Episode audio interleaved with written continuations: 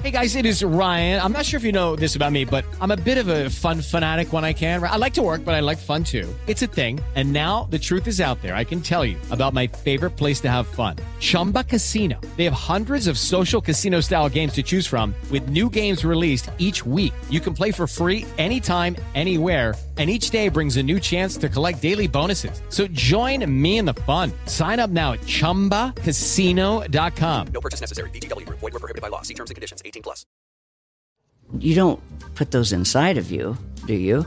This is a show about women. I mean, you do? Finally, a show about women that isn't just a thinly veiled aspirational nightmare. It's not hosted, not narrated. We're just dropping into a woman's world. I found out when my dad was gay when I was 10. We were in a convertible on the 405 freeway, listening to the B 52s. Looking back, I should have said, This is gay. This is already all gay. Listen to Finally a Show on the iHeartRadio app, Apple Podcasts, or wherever you get your podcasts. Afterlives is a new podcast about the life and legacy of Layleen Polanco, a transgender Afro Latina who died tragically on Rikers Island jail complex. Justice for Layleen! Layleen loved to dance, she loved to sing. She was just happy to be alive. Stepping foot on Rikers Island has been widely acknowledged a potential death sentence. Listen to Afterlives, available on the iHeartRadio app, Apple Podcasts, or wherever you get your podcasts. Hi, Betrayal listeners. This week, we just wanted to quickly drop a note to our listeners and say thank you. We've been taking the time to read through all of your emails that you submitted at betrayalpod at gmail.com. Because so many of you have reached out with your own stories, questions, and feedback, we plan to release bonus content with updates and resources. So stay tuned. But first, here's episode 7. This podcast discusses sexual assault. Please take care while listening. I was packing up to go and was in my office, and she surprised me. I think she said something like, What are you doing? I'm going home, I said. That's too bad, she responded. I was in shock and surprised by her closeness. Then I, I remember a kiss. It was so very consensual.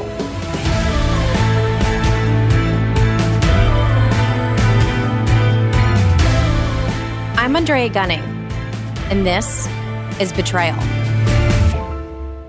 Episode 7 Recovery.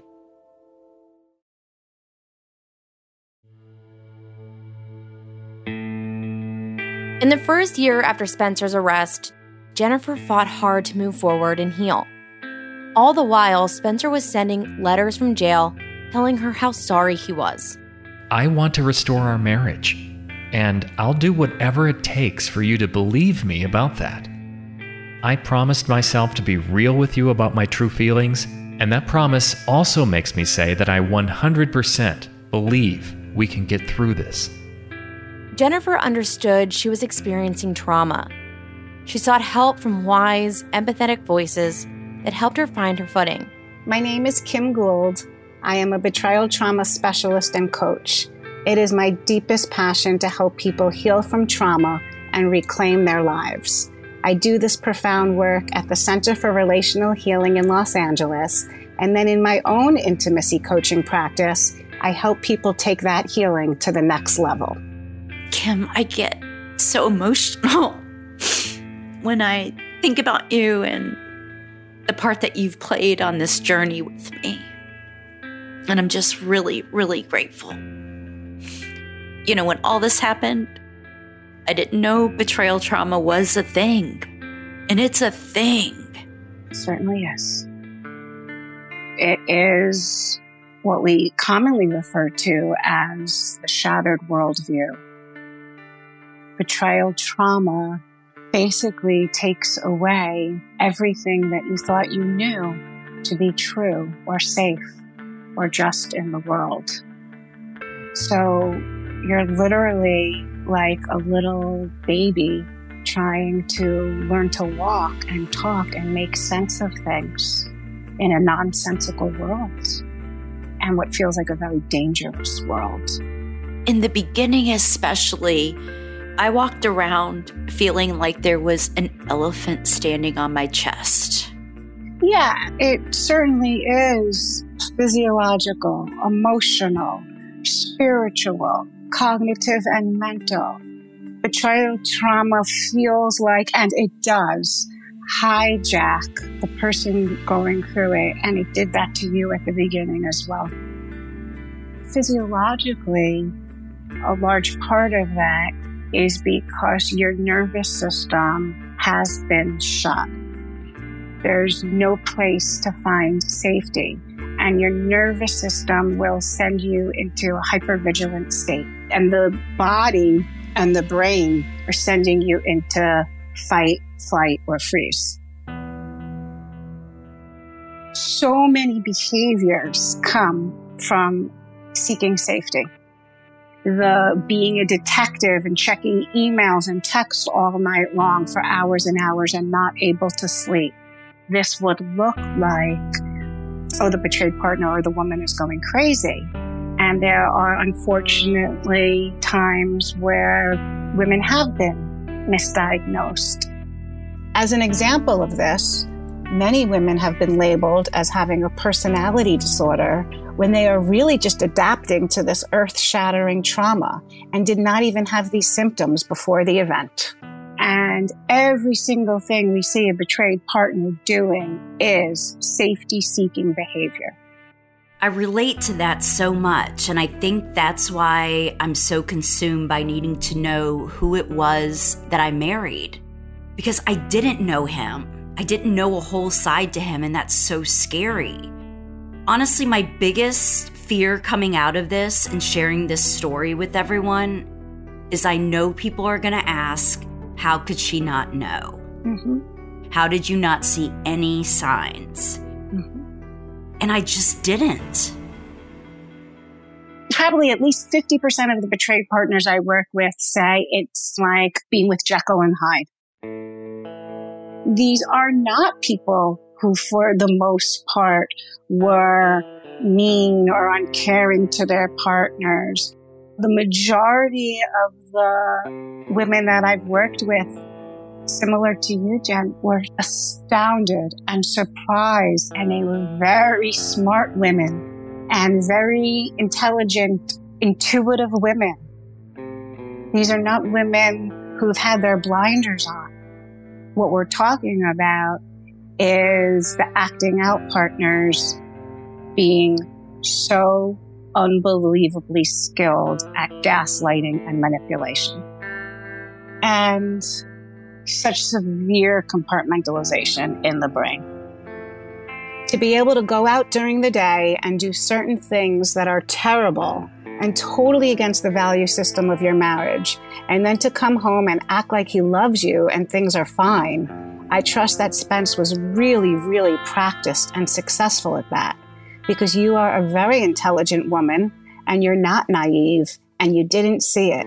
And most betrayed partners don't.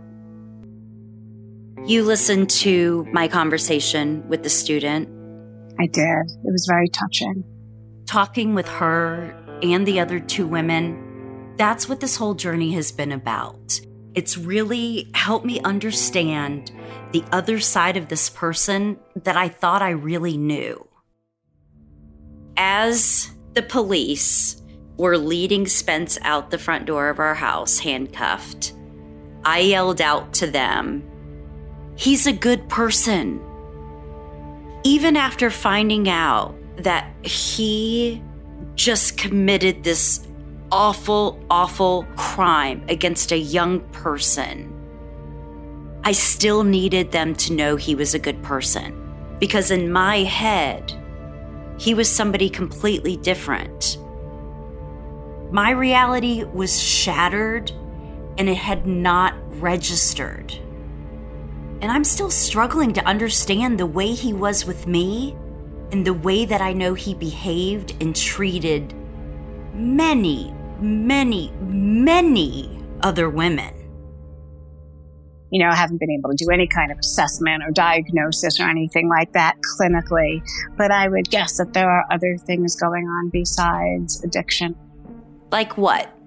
It feels to me like there were splinters like of his personality he learned, you know, how he was supposed to be a good, healthy husband. And maybe there was this other part of him that he didn't know how to express.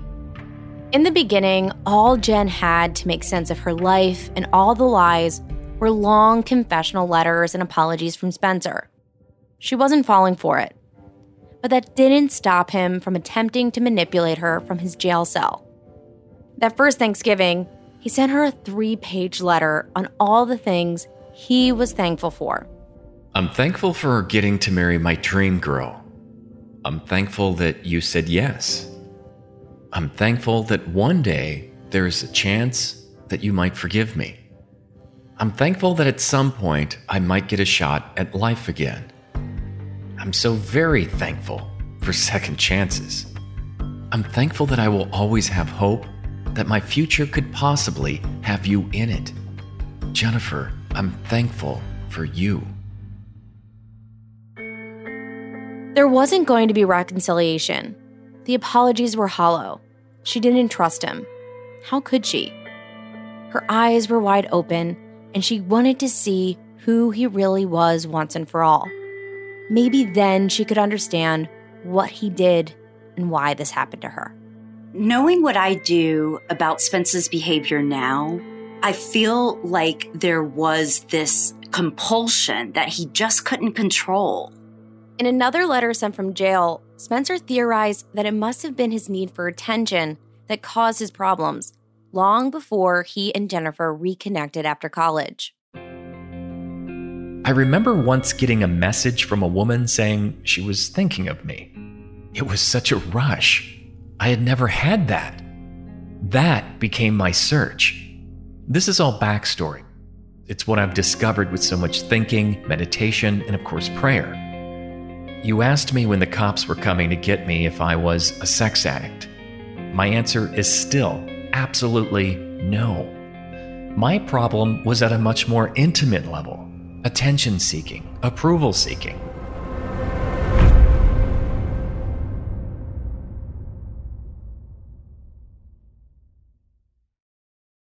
Your tax refund belongs to you, not an identity thief. Over $6 billion in tax refunds were flagged by the IRS for possible identity theft in 2023. If you're in a bind this tax season, Lifelock can help. Lifelock monitors and alerts you to identity threats you may miss on your own, even if you're careful with your personal information. And if you do become the victim of tax related identity fraud, Lifelock has US based restoration specialists ready to help solve your identity theft issues. Plus, all Lifelock plans are backed by the Million Dollar Protection Package, meaning Lifelock will reimburse you up to the limits of your plan if you lose money due to identity theft. Let Lifelock help you protect your financial information so all you have to worry about is what to do with your tax refund. Go to lifelock.com slash iHeart and save up to 25% your first year. That's 25% off at lifelock.com slash iHeart.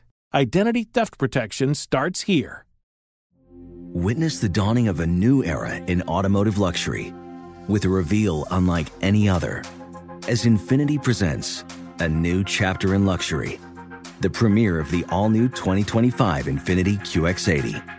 Join us March 20th live from the edge at Hudson Yards in New York City, featuring an unforgettable performance by Grammy and Academy Award winning singer, songwriter, and composer, Jon Batiste. The all new Infiniti QX80 is unlike any luxury SUV you've ever seen. Smart enough to anticipate your needs, even before you do. Every line, curve, and detail was thoughtfully crafted so everything for every passenger feels just right. Don't miss it. Mark your calendars and be the first to see it March 20th at 7 p.m. Eastern, only on iHeartRadio's YouTube channel. Save the date at new-QX80.com.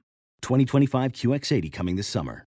Hello, it is Ryan, and we could all use an extra bright spot in our day, couldn't we? Just to make up for things like sitting in traffic, doing the dishes, counting your steps, you know, all the mundane stuff. That is why I'm such a big fan of Chumba Casino. Chumba Casino has all your favorite social casino style games that you can play for free anytime, anywhere with daily bonuses. That should brighten your day a little. Actually, a lot. So sign up now at chumbacasino.com. That's chumbacasino.com. No purchase necessary. VGW Group. Void were prohibited by law. See terms and conditions. 18 plus.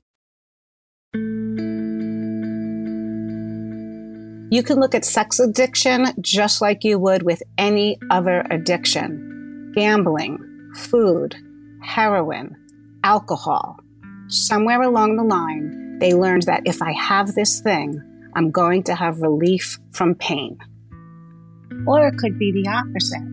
I'm actually going to feel alive for a little while. So it's whether someone feels too much, feels too little, and basically doesn't know how to have healthy coping mechanisms in life. But really, what makes something an addiction or a compulsive disorder is that the person keeps doing it again and again and again.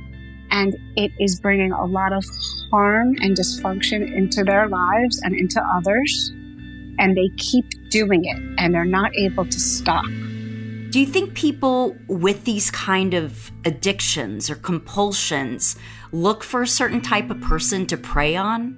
You know, there's a big piece of this, which, in my opinion, is so deeply connected to our patriarchal society that teaches us that women are of the most value when they are beautiful and getting attention from men.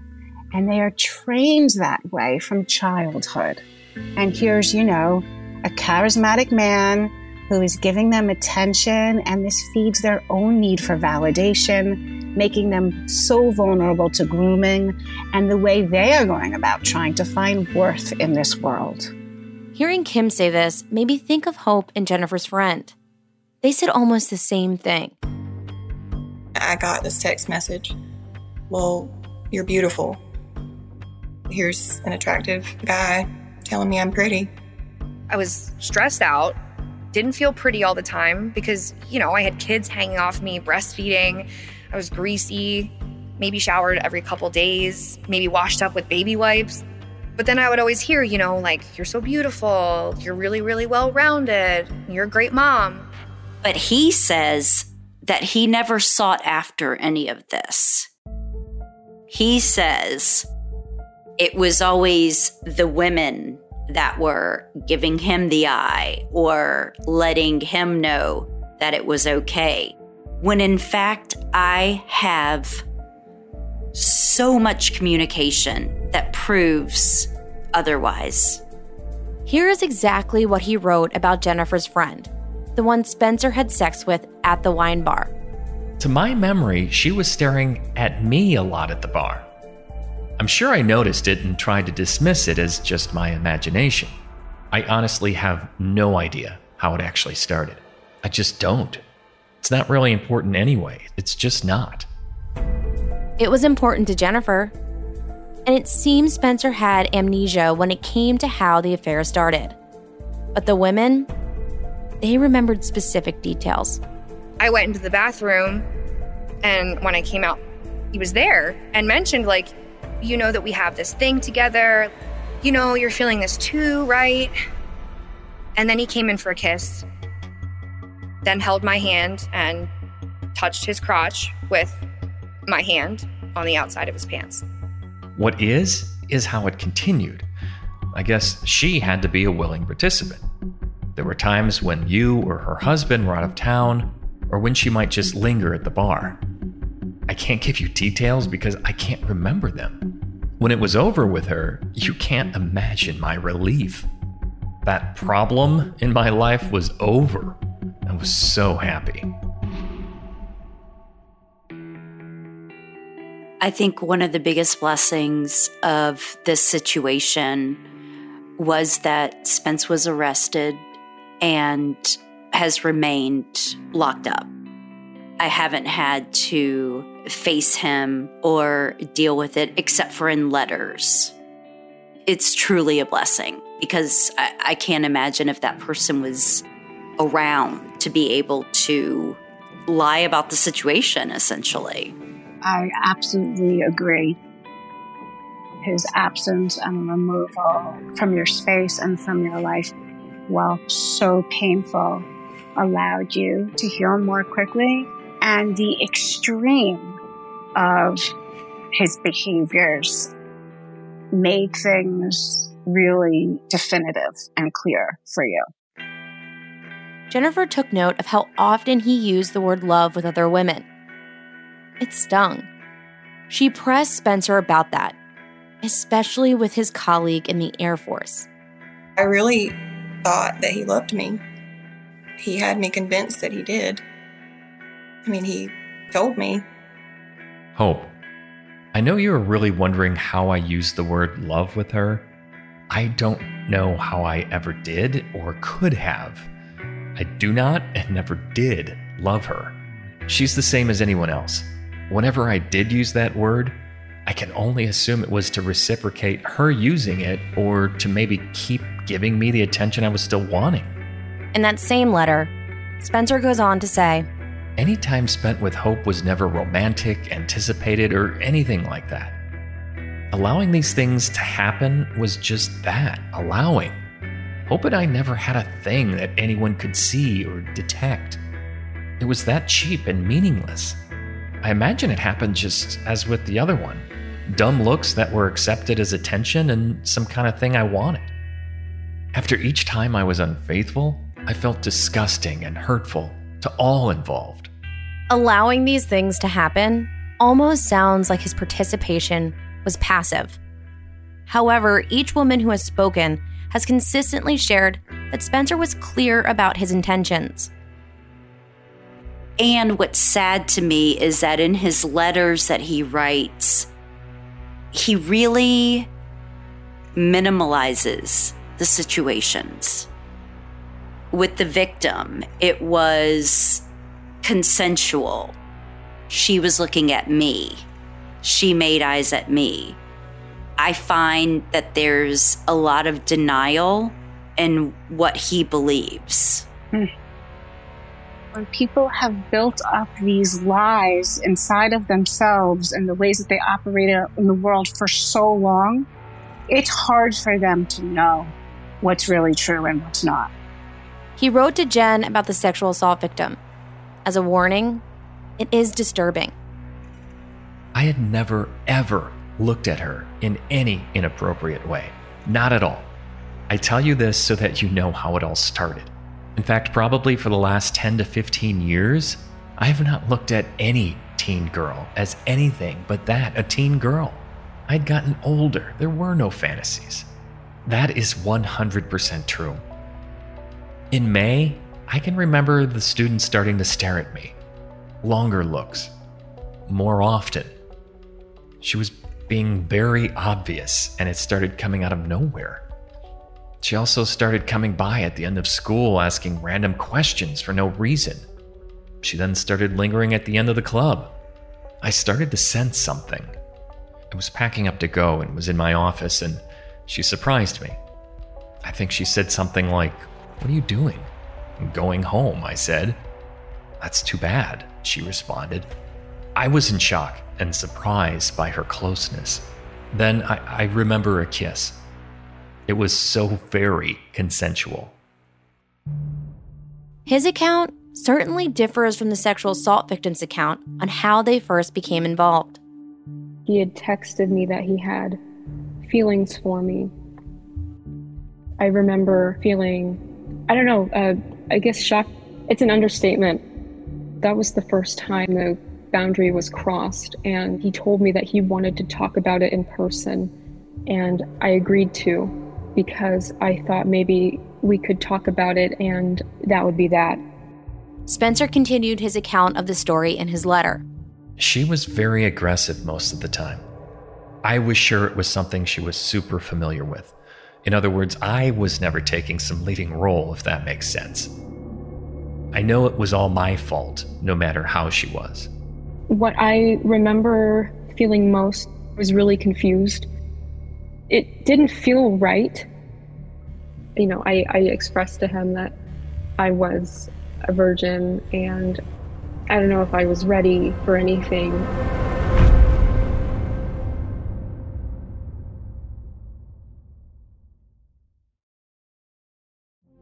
Witness the dawning of a new era in automotive luxury with a reveal unlike any other as Infiniti presents a new chapter in luxury, the premiere of the all new 2025 Infiniti QX80 Join us March 20th live from the edge at Hudson Yards in New York City, featuring an unforgettable performance by Grammy and Academy Award winning singer, songwriter, and composer, Jon Batiste.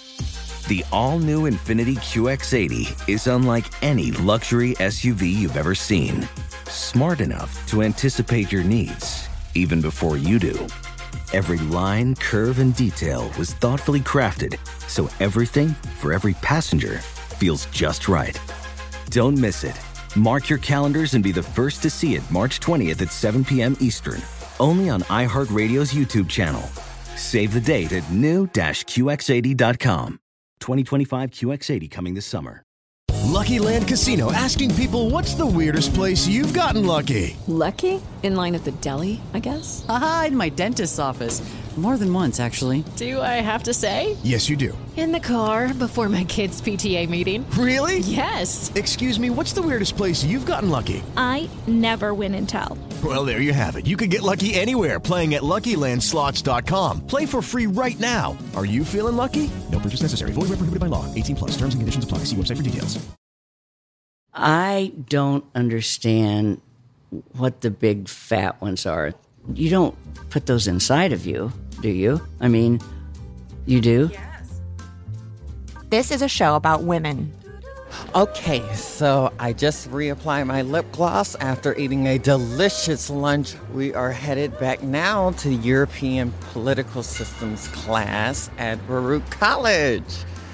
Woo! Finally, a show about women that isn't just a thinly veiled aspirational nightmare. That's it, that's actually the name of the show. It's not hosted, not narrated, we're just dropping into a woman's world. It's like reality TV on the radio. I found out when my dad was gay when I was 10. We were in a convertible on the 405 freeway, listening to the B 52s. And looking back, I should have said, This is gay. This is already all gay. Listen to Finally a Show on the iHeartRadio app, Apple Podcasts, or wherever you get your podcasts.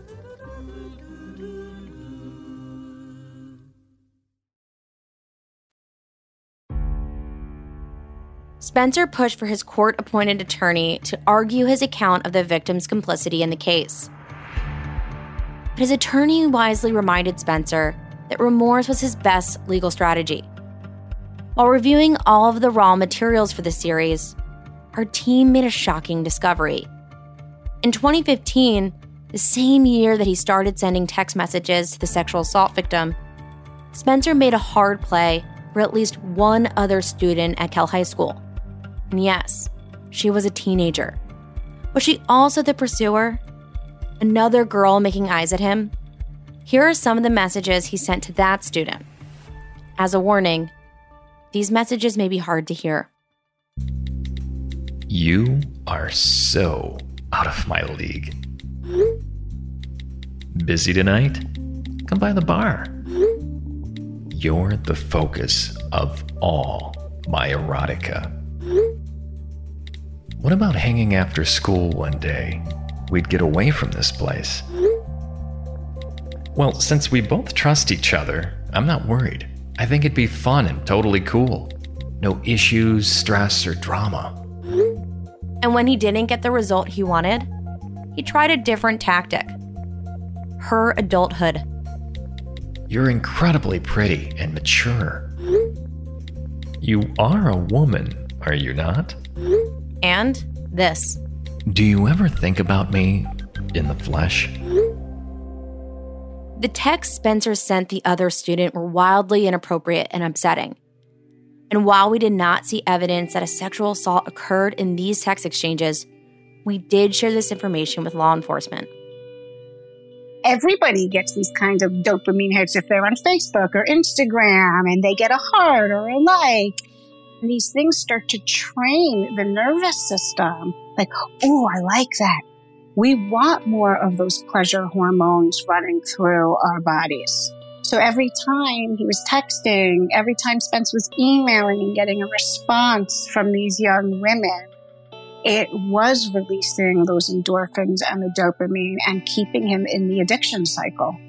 Another detail that caught our attention was the way he described a fantasy to the student what their first kiss would be like. I keep seeing this image of you and I hanging out, wherever, doesn't matter. But then at some point, you lean into me as I'm talking and simply kiss me. Almost like you couldn't wait any longer and couldn't wait for me to move towards you. It sounded eerily similar the way he described the sexual assault victim in his letter to Jennifer.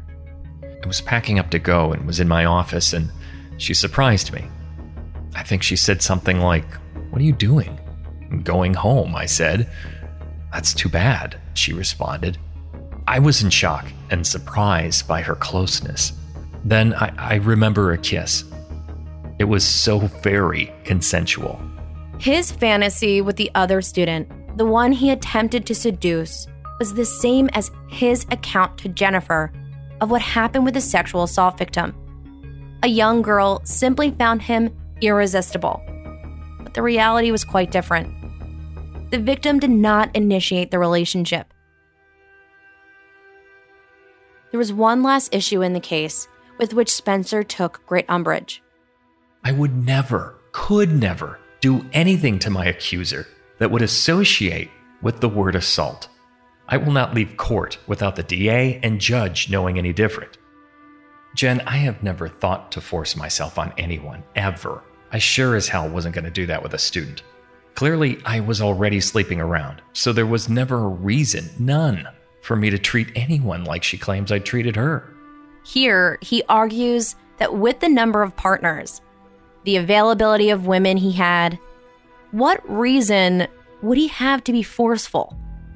The victim must be lying. Then I thought about the words we heard earlier from Hope.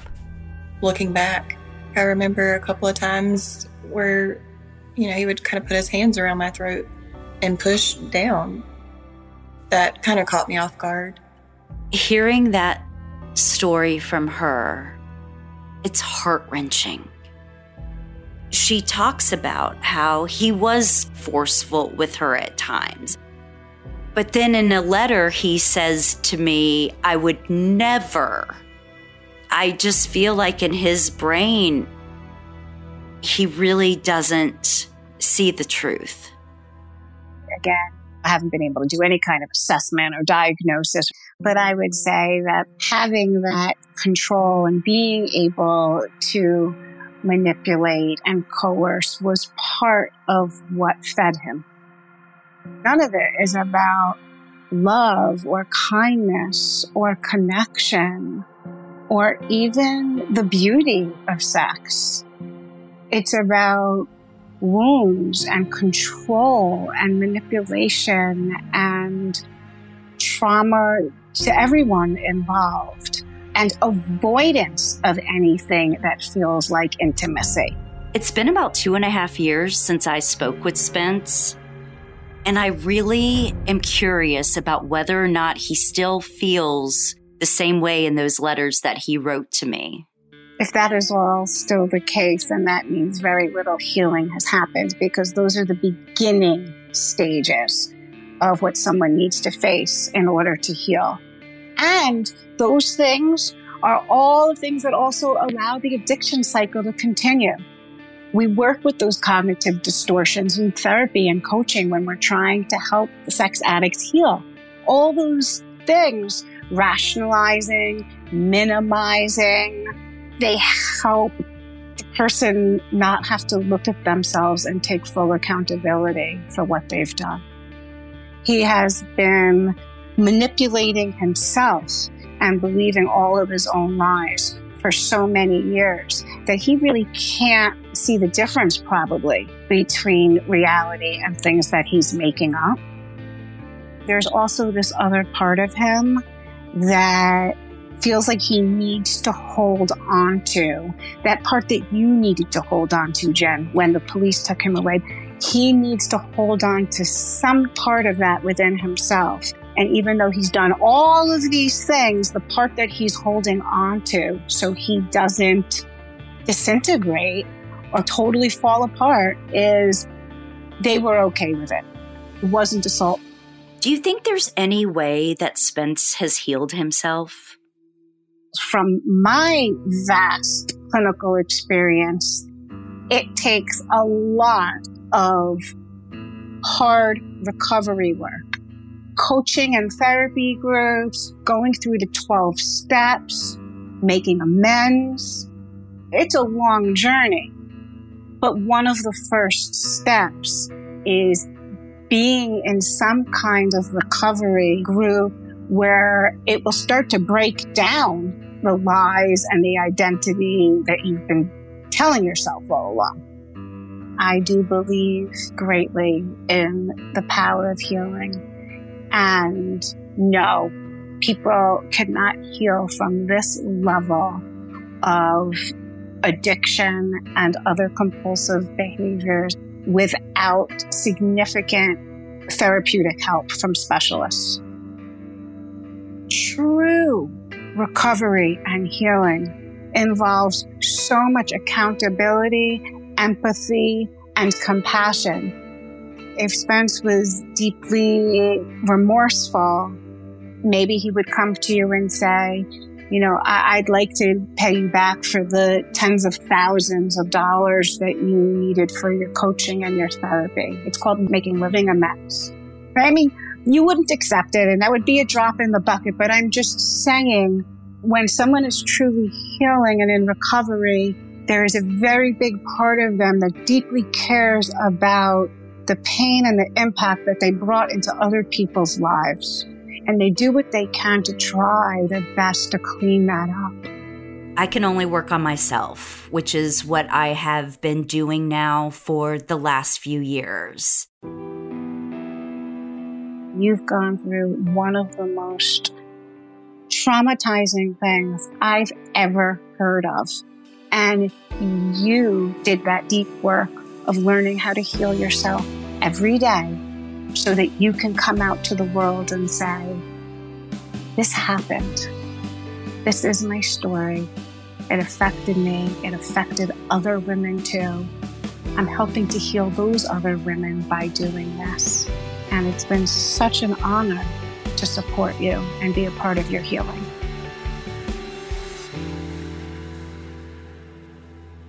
On the next episode of Betrayal, Jennifer confronts Spencer. In one of the letters that you wrote me, you said that you never sought after it. Do you still feel that way? Well, yes. It just an opportunity would present itself, and then before I knew it, I was pursuing it. I wasn't lucky I got away with it. I was unlucky that I was getting away with it. It'd been better for it to all gone to shit the first time. That's the truth.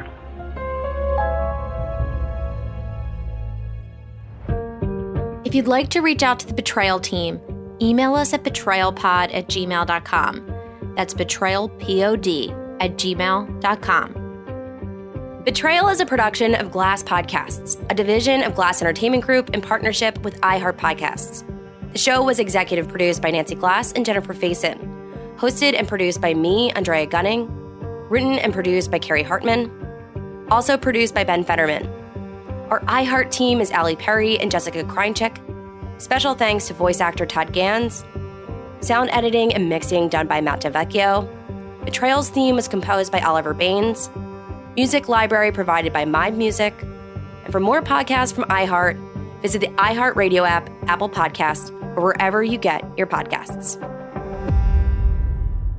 Some names have been changed to protect privacy.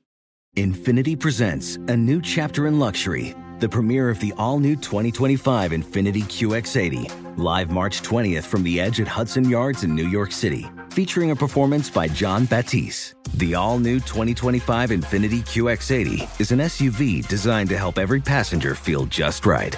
Be the first to see it March 20th at 7 p.m. Eastern, only on iHeartRadio's YouTube channel. Save the date at new-QX80.com. Don't miss it.